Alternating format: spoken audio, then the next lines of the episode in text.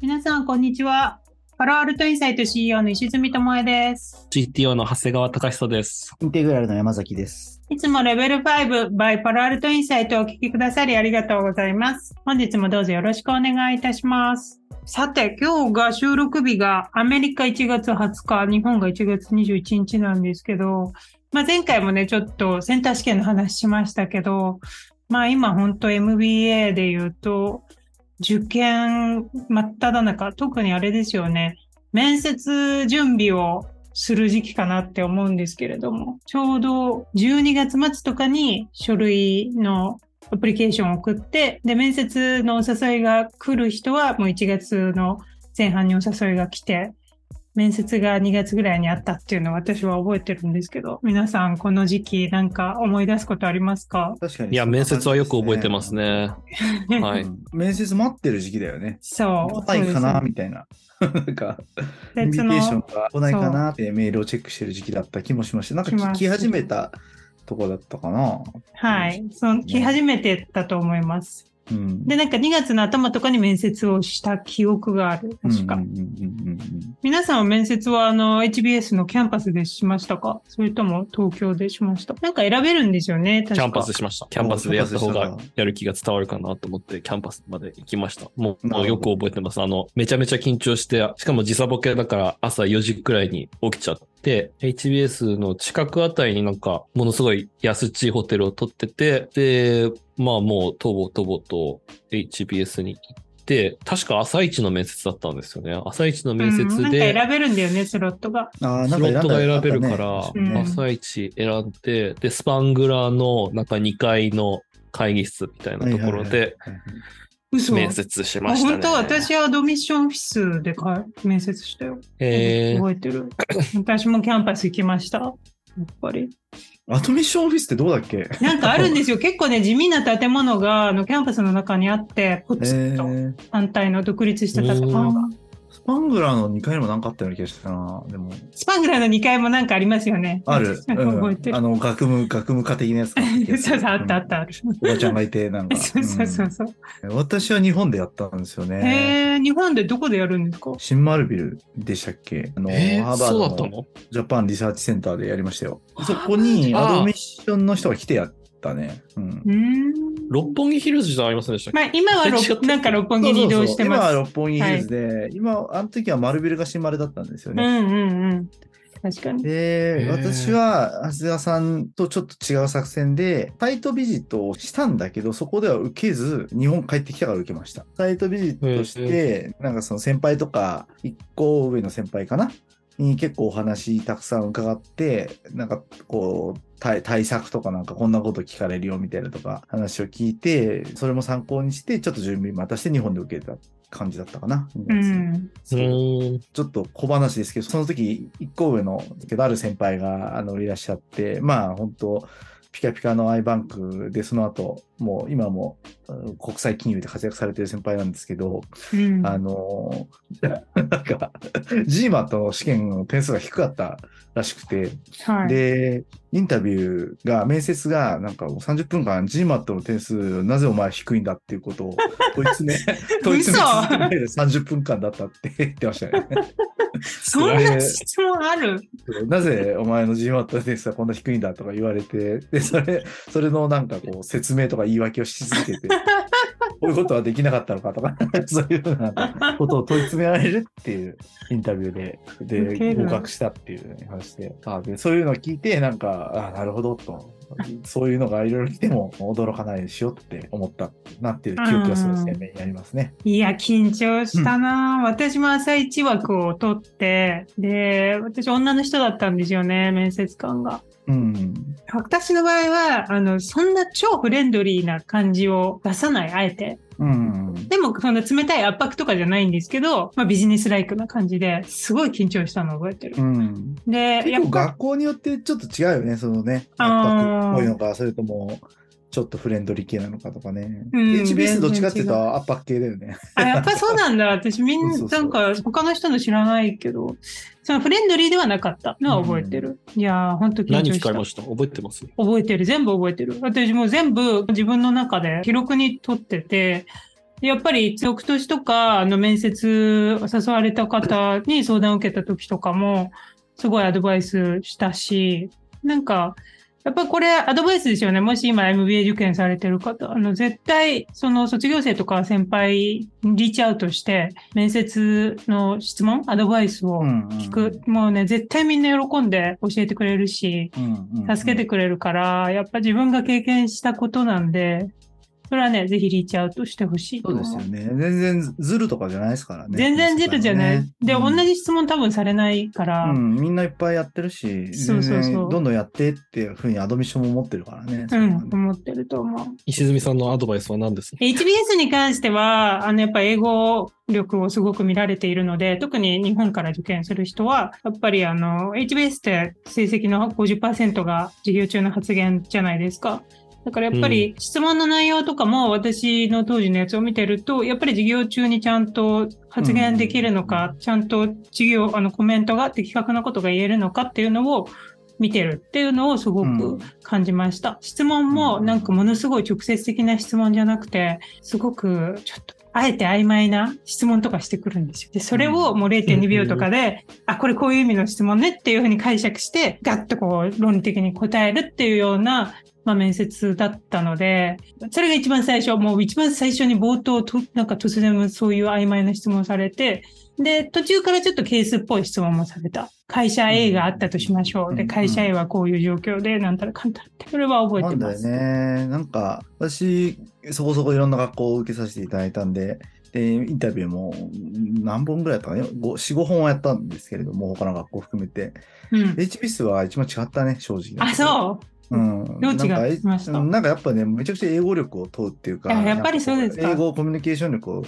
問うみたいな感じで、うん。他のなんかスクールは、なんだろう、こう、やっぱり志望動機とかね、なんかね、志望動機とか確かに全然聞いてこなかった、そう、ね。なんであなたはそういう、あうちの学校を受けてるの？とか、熱意とかね、そういうふうな話とか、まあ本当エッセイと同じような感じのことを結構聞いてくるところが多いなって思ったんですけど、まあアドミッションもそうだし、アルムナイの方のインタビューもそうだったんですけど、HBS はやっぱりね、めちゃくちゃ、なんかもう会話のがどれぐらいできるかとか、そう、もう本当、授業の模擬な感じですよね。そうそうそう。うで、ふ最初のね、さっきのその GMAT なんで悪かったんだって聞かれて先輩がいるみたいな話 だけど、なんかそれの例を聞いて逆に、ああ、やっぱそういうテストなんだろうなって確信しましたね。え、それでそう確信？なんで？基本的になんかね、そんなこと言われたら結構ききつい確かに確状。況だし、そういうプレッシャーかかってる状況でも、こう負けずに喋り、答えにくい質問ですもんね返し、うん。返して、なんかコミュニケーション取れる力を、だけを取ってちゃう。別に。アドミッションの人も、なんで GMAT の点が低かったかなんてし知りたくないじゃん。知りたくない。本当そうですよね。どうでもいいそう。それを通じて、ううんん、会話をね、なんかこう、すあなるほど、そこを見抜いて、うん。でもこれ難しいのが、その、準備のしようがないんですよ。まあ、その英語力を鍛えるぐらいで、そうね。でも、結局やっぱり相手が何を聞いてるのかっていうのを理解して的確に答えるっていう、結構、なんかインタビュートレーニングとか私やったんですけど、はい。すごい HBS 向けには練習めちゃくちゃなったなって記憶があって、へえ。外国人の、あの、まあ、方にやっていただいたんですけれども、あの、練習の方ですね。なんかやっぱり、あの、質問、きつい質問とかすごい投げてくるうんうん。か方で、なんかその、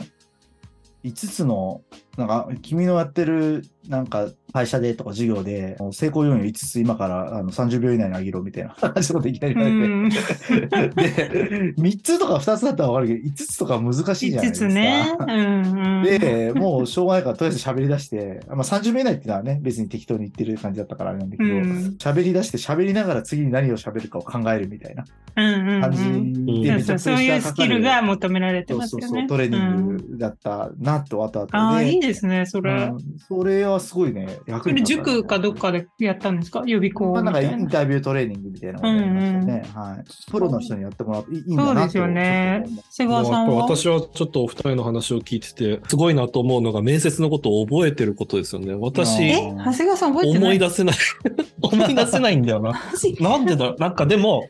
その面接に 行ったことは至るまでの、行ったことだけ至るまでのところは覚えてて、あの、えー、よくある何聞かれたか覚えてないですか、チャーリー・シーンがゴードン・ゲッコーにあの初めて会いに行ったうん、あの日ね、うんの、その気持ちで向かったことは覚えてます。なんかあの鏡を見て、今日お前の人生は変わるみたい5な。分で人生は変わるお前みたいなね。の人生で一番大事な日だぞ、みたいなふうに思って、面接の部屋に入っていくまで記憶がありそます。こまでしか。で気がついたら合格通知が来てたくらいですね。すごいね。私終わった後 30分で出出て、そしたら下になんか次の次の人みたいなのが待ってて、で、その人からすごいもう真剣に、どうだった？どうだった？とか言って、アドバイスちょうだいとか言って、直前のアドバイスを求められて、で、私ももう終わった後ですごい疲れていて、もうね、結構ちょっと判断力が鈍ってたのか、もうあの、本当にできる限りのアドバイスをその知らないその人にその場でして、すごいね。しました、しました。そんなアドバイスしない理由もないから、もう頑張ってって言って、もうなんかやったのは覚えてますね。たった30分だけど、もう一日もうつ疲れましたね、うんその後は。いやーでも、すごいいい思い出だな。私ちなみにスーツで行ったけど、中に赤。やっぱ赤はアメリカでは地震の色ですから、ああのあ、赤を着ましたね。なるほどね。やっぱそこら辺もやっぱちゃんと考えて、あなんかあったね、そういうのも。そういうのは絶対大事だと思う。どういうなんかブリーフケースを持っていくべきかとか。そういうのあった記憶ある。う んあの革のかっこいいやつ買ったような気がする。うんうんうん。そうそう。プロフェッショナルに見せるみたいなやつね。んそうです、そうです。はい。そんな時期ですね。そんな時期なんでね、ぜひみんな頑張ってください。それでは本日もよろしくお願いします。この放送は国際資格の専門校アビタスのスポンサーでお送りいたします。アビタスはアメリカの公認会計士資格 USCPA やアメリカの MBA 学位などの取得をサポートしています。創業26年 USCPA 合格者は累計5000名に達しました。世界に通用する資格や学位を通じてなりたい自分への一歩を踏み出してはいかがでしょうかあなたのキャリアに新しい視点を国際資格の専門校アビタス今週のホットニュース今週のレベル5は現地時間1月16日から20日で開催しているダボス会議をテーマに議題に上がっている項目についていろいろとお話していきたいと思います。まあ、ダボス会議ね、皆さんはご存知だと思うんですけれども、スイスのダボスで毎年開催されている会議ですね。世界経済フォーラムが開催しているダボス会議とというところで選ばれた知識人やジャーナリスト、多国籍企業経営者や国際的な政治指導者など各国の要人が一堂に会し各種会合を行う場となっています。はい。で、まあね、ダボス会議やっぱり毎年、こう、どういうテーマで議論されるかっていうのが結構、まあ注目されていると思うんですけれども、今年23年のダボス会議、もう終わったんですね、今日ね。なんで、まあ結構今日のニュースとかでもダボスのテイクアウェイみたいな記事が結構出ているんですけれども、まあやっぱりね、ちょっと全体的にちょっと暗いテーマが多かったのかなという印象があるんですけれども、まあ、例えば CNN の記事だと、今年のダボス会議は世界経済の分断化、経済の不確実性、インフレの年といったフレーズで埋め尽くされていたっていうような記事が出ていたりと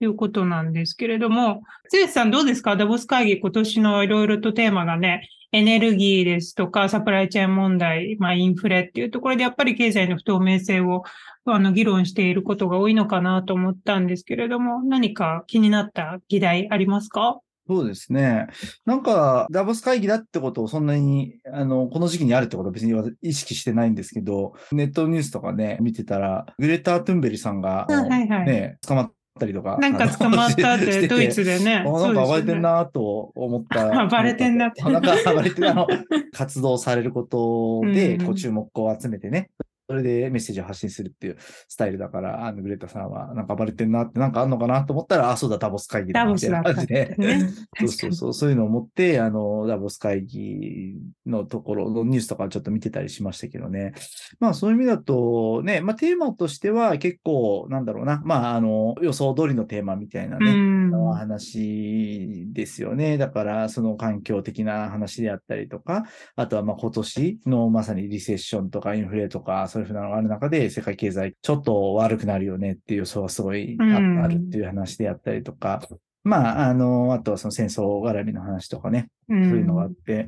なんか気になったニュースっていう感じで言うと、まあ、いくつかあってですね、一つは見てて思ったのは、去年とか確かすごい仮想通貨とか、あのクリプトとかの話とかめちゃくちゃダボスとか出てたような記憶があって、はいはい。で、そのあたりのニュースがすごいあの少ないっていうか、あの、それが少ないっていうことをニュースにしてるニュースもあったんで、うんやっぱ、り去年の FTX の話とか、なんかこう、うん、ああいうのはかなり仮想通貨の世界になんかこうダメージ与えたなっていうかね、なんか確かにそういうふうな感じはすごいしましたね。仮想通貨関連の企業とかあいろいろなんかすごいいっぱいでなんか出出店みたいなのしてるみたいなね、ダボスのところにね、あのうんブースとか作ってやってるとか、うんそういう話があったような記憶があったんですけど、あの、たまたま気になってちょっと見てみたら、今年はやっぱすごい少ないという話とか、結構テーマとしてすごいローキーみたいな話が出てたので、まあもちろんね、重要なこととしては残っていくって感じなんだけど、相当やっぱり、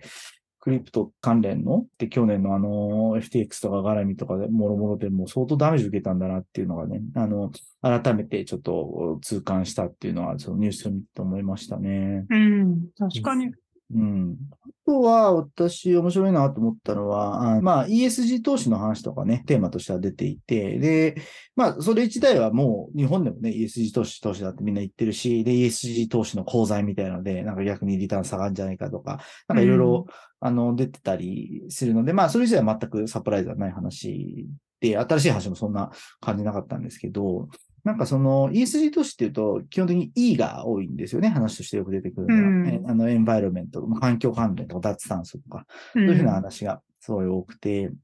で、ただその中で私面白いなと思ったのが、あの、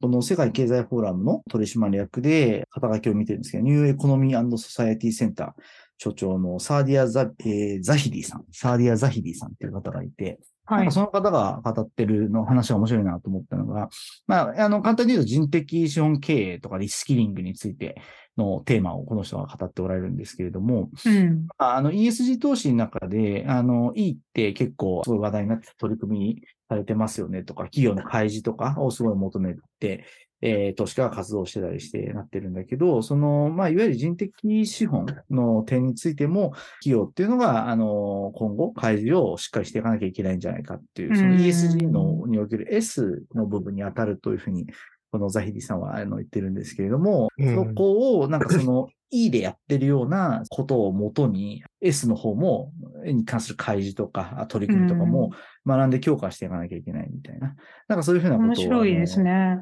語っていて、なんかあなんかうん。ちょっと一歩進んだ視点だなっていうのはちょっと、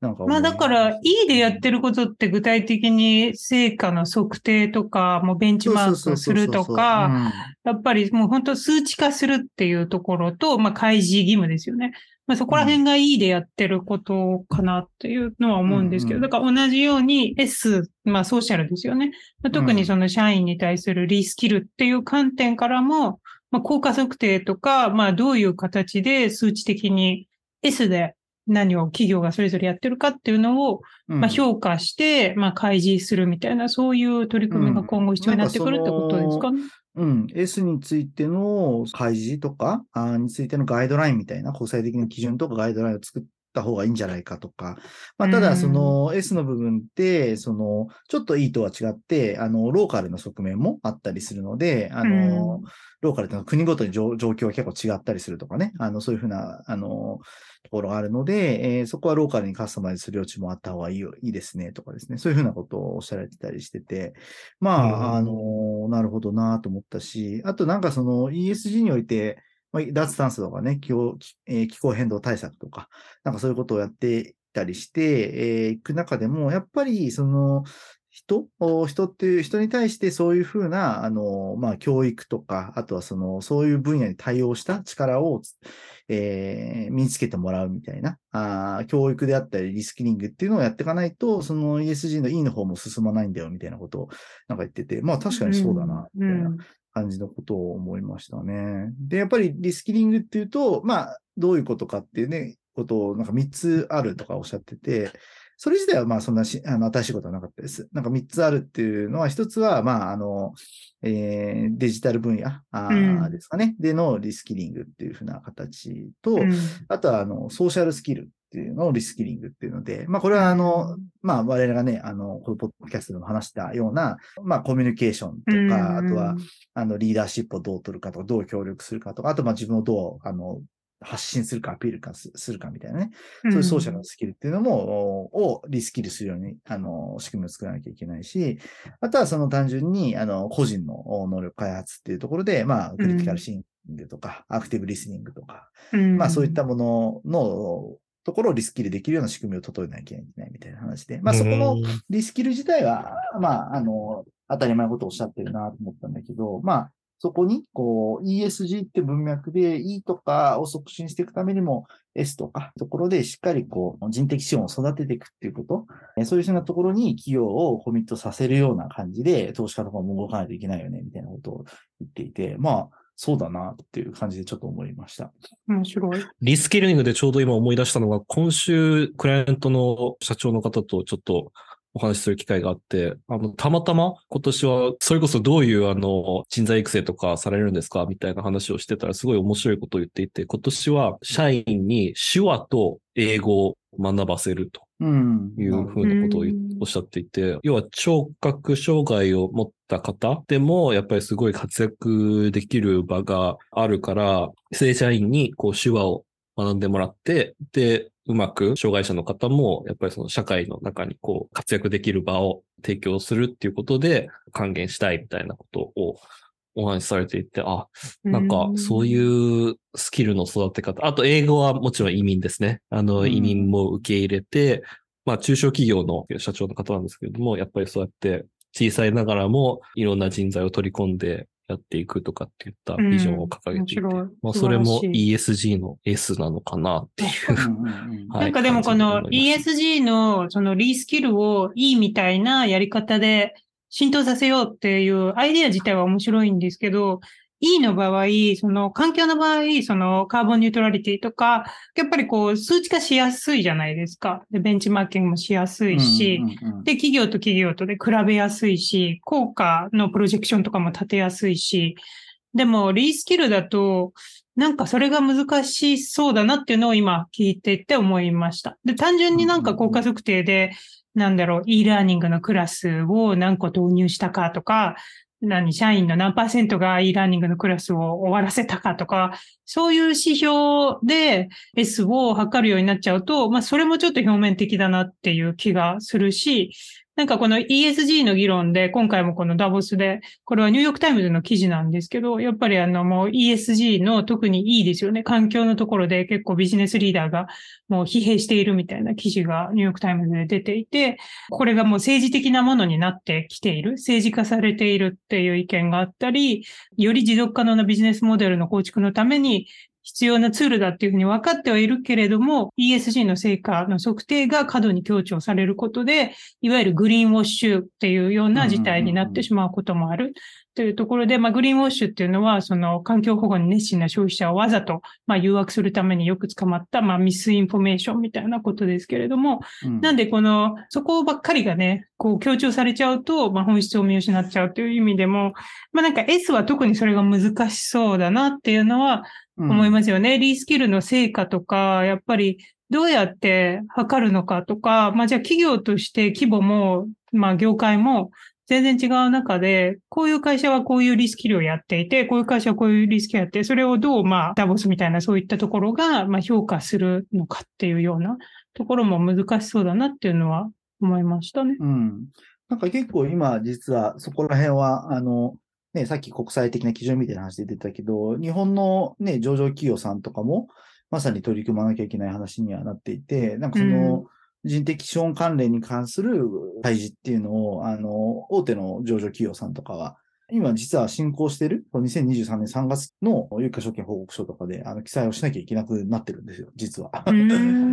で、なんかその人材投資どれぐらいしたかとか、社員の満足度とか、なんか、そういう形で取り組んでるのかとかね、なんか何かしらそういうふうなことを、あの、開示しなさいっていうのが、上場企業に対しては、あの、まあ、義務付けられていて、まあ、4000社ぐらいなんですけどね。で、それで、そのあたりに人材育成方針とか、なんか社内の環境整備とか、司法目標とか、なんとか書かなきゃいけなくて、で、多分今、まさに、上場企業さんの総務部の方とかね、その UFO 担当部署の方とか、ちょっと頭を悩ませながら、ね、まず方針作るところから大変ですよね。そうそうそう。何書けばいいのかって、あとまさに新さんが指摘された通り、数字？数字っていうよりは定性的な話も多いから、それをどうやって記載するのかっていうのが結構難しくて。まあでもね、こういった取り組みを金融庁とかがね、話か、内容を固めて、あの、対応するようにっていうふうにやってること自体は、まあ日本もちゃんとそうやついていってるんだなっていうので、いいことだとは思うんですけれども、ね、日本はなんかやっぱり、うん、あの、レイオフができないし、人材の流動性っていう観点からもアメリカと比べたらないので、リースキルがすごい大事だと思うんですよね。だから、うん、でもアメリカとかって、まあ今もご存知のようにテック企業何万人規模でどんどんレイオフして、だね。うん、だからリースキルとかって結構矛盾してる話だなって、まあゴールドマンサックスとかもレイオフしてますし。うん。まあ社内的なね、リスキリングと社会としてのリスキリングみたいなね、両両立てでやっぱりやっていくっていうことなのかなとは思うけども、なるほど。まあでも、日本企業の特に大企業さんとかだと、まあ社内のリスキルってすごい重要ですよね。大事ですよね。うん、なんかその DX 的なあのナレッジっていうのを教育して、で、それ、そういった部門にトランスファーしててますとか、ね、一部の企業さんとか開示されてますよね。だからそういうのが、うん、あの、日本、そ、そこはまさにローカルな話っていうところ。だから、なんかね、うん、その雇用解雇とかレイオフとかをしやすい、え法制度の国であったりとか、まあ、もしくはそれがまあ文化的にあるアメリカとかであれば、どちらかというと社会におけるリスキリングの方がもしかしたら、まあね、アメリカの企業でももちろんね、あのー、逆にそのトレーニングシステムをどうかってことはすごい問われるわけですけれども、まあ、ね、あんだけこう、レイオフとかこういうふうに起きるわけだから、あの、社会のリスキルって重要ですよね、アメリカの社会。本当そうですね。だからなんかあの、うんチャット GPT とダボス会議っていうのも今回大きなテーマで、あの、コーセラ？これはあのアメリカで一番大きな e ラーニングのクラスを提供してる会社ですけど、コーセラの CEO もダボス会議出てて、で、あのコーセラの CEO のジェフさんがチャット GPT めっちゃ使ってるみたいなことをコメントして、チャット GPT 仕事ですごい便利だみたいな、それがもうニュースになっていて、なんかやっぱり、あ、まずコーセラがダボス会議でやっぱりこうやって発言するっていうところに今のリスキルとか、そのアメリカのその社会としてのリスキルっていうのも、やっぱコーセラみたいな会社がすごくアメリカ多くて、で、まあすごい安価で、まあそれこそスタンフォードとかそういった一流のか、あの、大学の授業が誰でもオンラインで取れるので、やっぱりこういった会社のプレゼンスっていうのが今後ももっと高くなるのかなっていうのと、あとまあこのチャット GPT という話で言うと、やっぱりこういったテック企業の社長がこういうチャット GPT をどんどん仕事で使っているとか、まあ、あと、もう執筆のアシスタントとして、思考のパートナーとして使っているとか発言してて、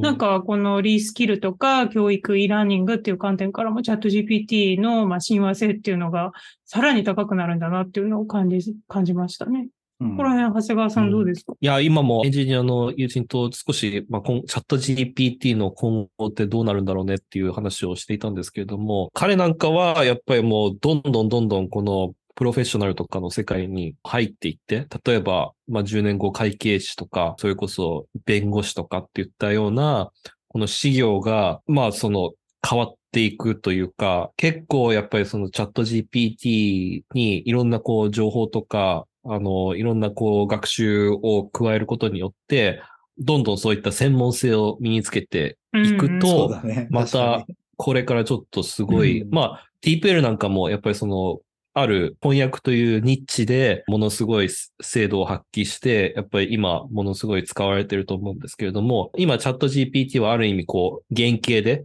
そこからこう派生したいろんなチャット GPT 弁護士版とかあ、チャット GPT 会計士とかっていうそういうのすごい有料でやりう。そうだよね、オープン AI が。なので、ちょっと噂ベースで聞いたんですけれども、やっぱりオープン AI とかは、そういう情報工学の博士とかだけじゃなくて、うんもう全然関係ない、例えばバイオとか、うんあそれこそ会計士とかみたいなのも連れてきて、チャット GPT に教えさせるっていうようなことをプランニングしてるうん。ようだっていうのはちょっと聞いたことあります、いやー、確かに、あの、今、長谷川さんが言ったやつは、やばいね。大絶長い目で対。見たら、あるね。法律といや会計のー、これ最高ですね。それができた。うんね、AI が発達するとなくなる分野みたいなね、あの、なくなる仕事とか、はい。うんあの、あったじゃ、あるじゃないですか。まあ、ああいうの事業がよく挙げられますよね。ですよねねうん確かにもうチャット GPT がそれを成し遂げてしまう可能性はあるね。ありますね。確かにね。ある基準に従ってね、法律とか何か会計基準とかなんかそういうのに従って処理をするとか判断を下すとか、うん。判例を探すとか、そういうのはもう、うん。チャット GPT の方が絶対得意。得意分野だからね。ですからね。う。うん。まあだからもうここで本当にあの人間と AI とのバトルが始まるというか、まあ今ではやっぱりどうしても私はその自分の会計士とか自分の弁護士を信頼する理由っていうのは、まあ確固たる理由はやっぱり彼らもプロとして自分のやっぱり信頼される会計士であるっていう、まあそのイメージがものすごい大事じゃないですか。それが飯を食うためなので、例えば彼が適当なことを私に言って、なんか私がこうビジネス的に被害が被ることがあれば、やっぱりそれはひどいレビューとかも書くし、まあ会計士首にするし、周りのね、友人の経営者とかにもあいつは使うなみたいなことになって、まあすごいスキンインダゲームじゃないですか。その会計士は人間としてやってるから、そうその資格剥奪リスクがあるもんね。最最後はね。そうですね。弁護士になると、もうもちろんそうですし、うんなので、そこの仕組みが AI の世界で、まあ出てくると、もうそれは完全に変わるなと思うんですけれども、その仕組みをどうやって AI の世界に持っていくのかっていうのと、あとはやっぱりそうのん使う側の意識ですよね。やっぱり使う側として人間と AI を比べて AI はまだ気持ち悪いっていうふうに思ってしまってると、人間としてのプロがまだ残っていく。でもそれが、いや、AI でも全然、っていうか AI の方がいいじゃんみたいなうんになってくると、AI が勝つ。いや、その、そのスキン・イン・ザ・ゲームはすごい大事な話ですよね。この間読んだあの、Facebook のケンブリッジ・アナリティカ・スキャンダルの本をあの内部告発した、えークリスというあのデータサイエンティストが書いた本を読んだんですけど、そこで彼がまさしく今、長谷川さんが指摘したことを言っていて、やっぱり弁護士とかは、その資格を持っていて、アカウンタビリティがあって、変なことしたら自分にそのレピュテーションリスクがあるっていう、そういう、まあ、弁護士だけじゃない、医者とかもそうだし、でもそのアカウンタビリティがあるから、まあ、クオリティっていうのがある程度担保されているし、信頼っていうのが担保されてるけど、まあ、例えば、ケンブリッジアナリティカの時とかって、エンジニアっていうのは、データサイエンティストは全く自分たちのアカウンタビリティを考えずに、もうスケールできるものっていうのを考えて、で、それが、まあ、アメリカ社会にどういう影響を及ぼすかっていうところまでは、誰も考えずに、ああいうシステムを作ってしまったから、ああいうことが起きてしまったので、やっぱりそのエンジニアっていうのが今まで特にシリコンバレーのエンジニアは、そのものを作って壊すっていう文化だったりしたんだけれども、やっぱそこをもうちょっとアカウンタビリティをエンジニアにどうやって持たせるべきなのかっていうのを彼は本で最後に話していて、まあ資格制度にしろって言ってるわけじゃないんですけど、やっぱりあのエンジニアリングとかってこう独学で学ぶ人が多いし、なんですけど、やっぱりこのスキンインザゲームっていうのは本当に大事で、AI とかで確かにチャット GPT がめちゃくちゃ適当なこと言っていても、そうだよね。あの、オープン AI に別に何の、なんていうかリスクもない。まあ、それリスクはあるんですけど、いや、チャット GPT 信用できないみたいになったユまあ、ーめちゃくちゃザーが。ディスクレーマー書いてあるからね。ディスクレーマーめっちゃ書いてだから、なんかそこら辺のオープン AI の責任にするのか、使う人の責任にするのか、またはその会計士とか弁護士みたいな第三者の人をもし雇っているんだったら、そういった第三者の、まあ、専門委員会みたいな人がそこに入って、あの、チェックをするのか、やっぱその、そこら辺は本当に大事なポイントになってくるなと思います。うんうんうん。川さんがさっき言ってたみたいな、まあ、こうチャット GPT が専門的な分野に出てくるってなったとしたら、ね、よりそういう度合いが必要になってきますよね。今はどちらかっていうと、なんか感覚的に言うと Google 検索とか、ウィキウィキペディアみたいな、なんかファンクションうんで、内容はそんな保証しないよみたいな感じだけど、まあね、そっちの分野に出ていくとしたら、そういうクレディビリティと、あとはそれに伴うこうアカウンタビリティみたいな話とか、そういうのがすごい重要になってきますよね。うんうん。だからそういうのを AI に目覚めさせるとなると、もうなんか本当に AGI というかもう本当、まあ SF の世界の AI の世界に近づいていくのかなとかっていうのも少し思ったりました。まあ技術者としては少しワクワクする分野ですよね。うん。AI がやっぱりこう間違え間違えるのは恥ずかしいとか、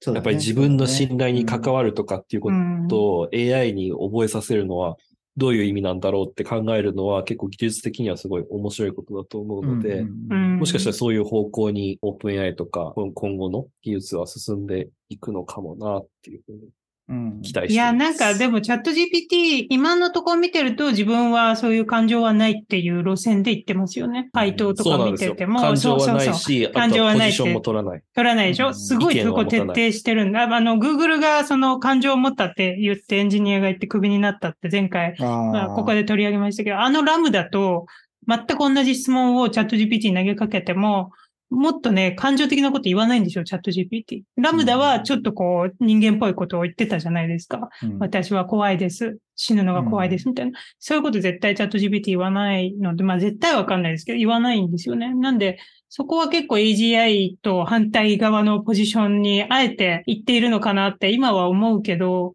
でも確かにそのアカウンタビリティとかっていう意味ではもうこう、その自分をよく見せたいっていう AI を作るっていうのはまあ一つ面白いアイディアですよね。うんまあね、ダボスでもね、チャット GPT 話題になってたっていう話で、今年話題になることとして、チャット GPT はチャット GPT とか、オープン AI イヤーですね。まあ、うんマイクロソフトもがっつり投資してるし、うんオープン AI に。な気がします。まあ、長谷川さんがね、あの、今年来るもので、ちょっとね、それっぽい予測をされてましたけど、うん結構、うん、こう、使いやすい AI が増えてくるからね、本当いやー、楽しみですね。ということで、あの、チャット GPT や OpenAI について、あの、興味がある方はぜひ、パルアルトインサイトでたくさんチャット GPT とは何かっていう記事を書いているので、えー概要文にリンクを貼っておきますので、ぜひチェックしてみてください。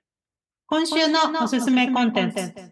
今週は長谷川さんにおすすめコンテンツを紹介してもらいます。はい。今週はリスキリングの話を本編でしたので、ちょっとリスキリングに関係あるなと思って今読んでいる小説の紹介です。はいえー3000円の使い方、原田ひかさんの、えー小説で、あの、これすごい面白くて、すごく現実的でお金にこう向き合う3人の女性の姿で、その3人もいろいろな世代があるんですね。おばあちゃんは70代で、お姉ちゃんが、まあ、子持ちの、まあ、家庭の主婦。で、妹が、まあ、働き始めたばっかりの新入社員みたいな、で、その3人の女性がどうお金と向き合っていくのかっていう、まあ、3つのストーリーが走っている小説なんですけれども、まあ、ここで取り上げたいのはおばあちゃんの話で、おばあちゃんもこれまでに、こう、1000万っていう貯金を貯めて、で、あるきっかけでお金をえー対価にちょっと、えー教え事をするみたいな、料理を近所の人に教えるみたいなことを体験して、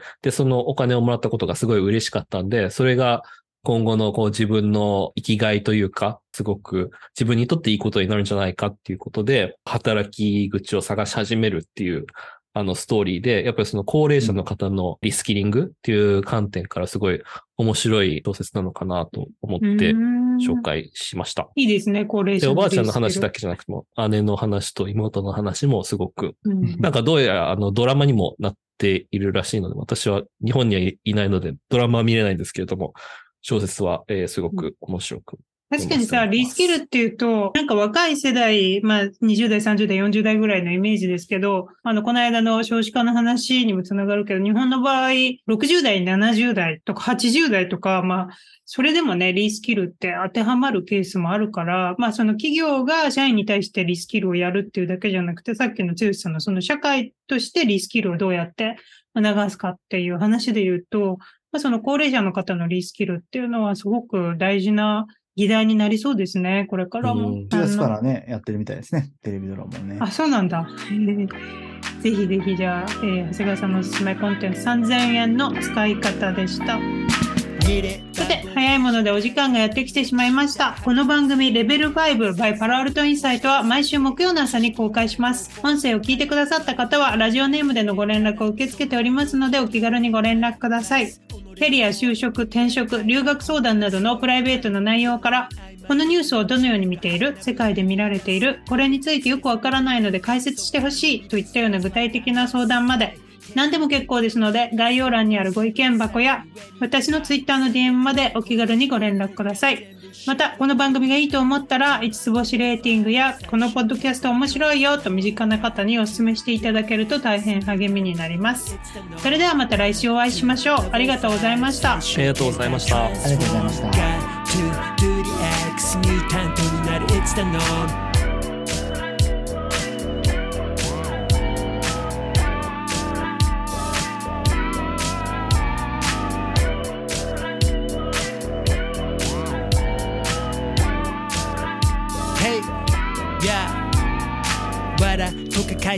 書いそんだけじゃ得られん。本当の W から Do what you need to do どっかで上げてく My value この先行ったら絶対ある壁それ越えてく天気は晴れ。どうもみたいに開いた口みんな驚きこれ前開いた口今出たアイディアすぐ検証実現フェーズへすぐモーション。キラーメンタル持ってりゃいらない事例に前例は全部が無用。One, two, level 5最終形態 transform It's the norm One, two, level 5最終形態 transform Got to do the X ミュータントになる It's the norm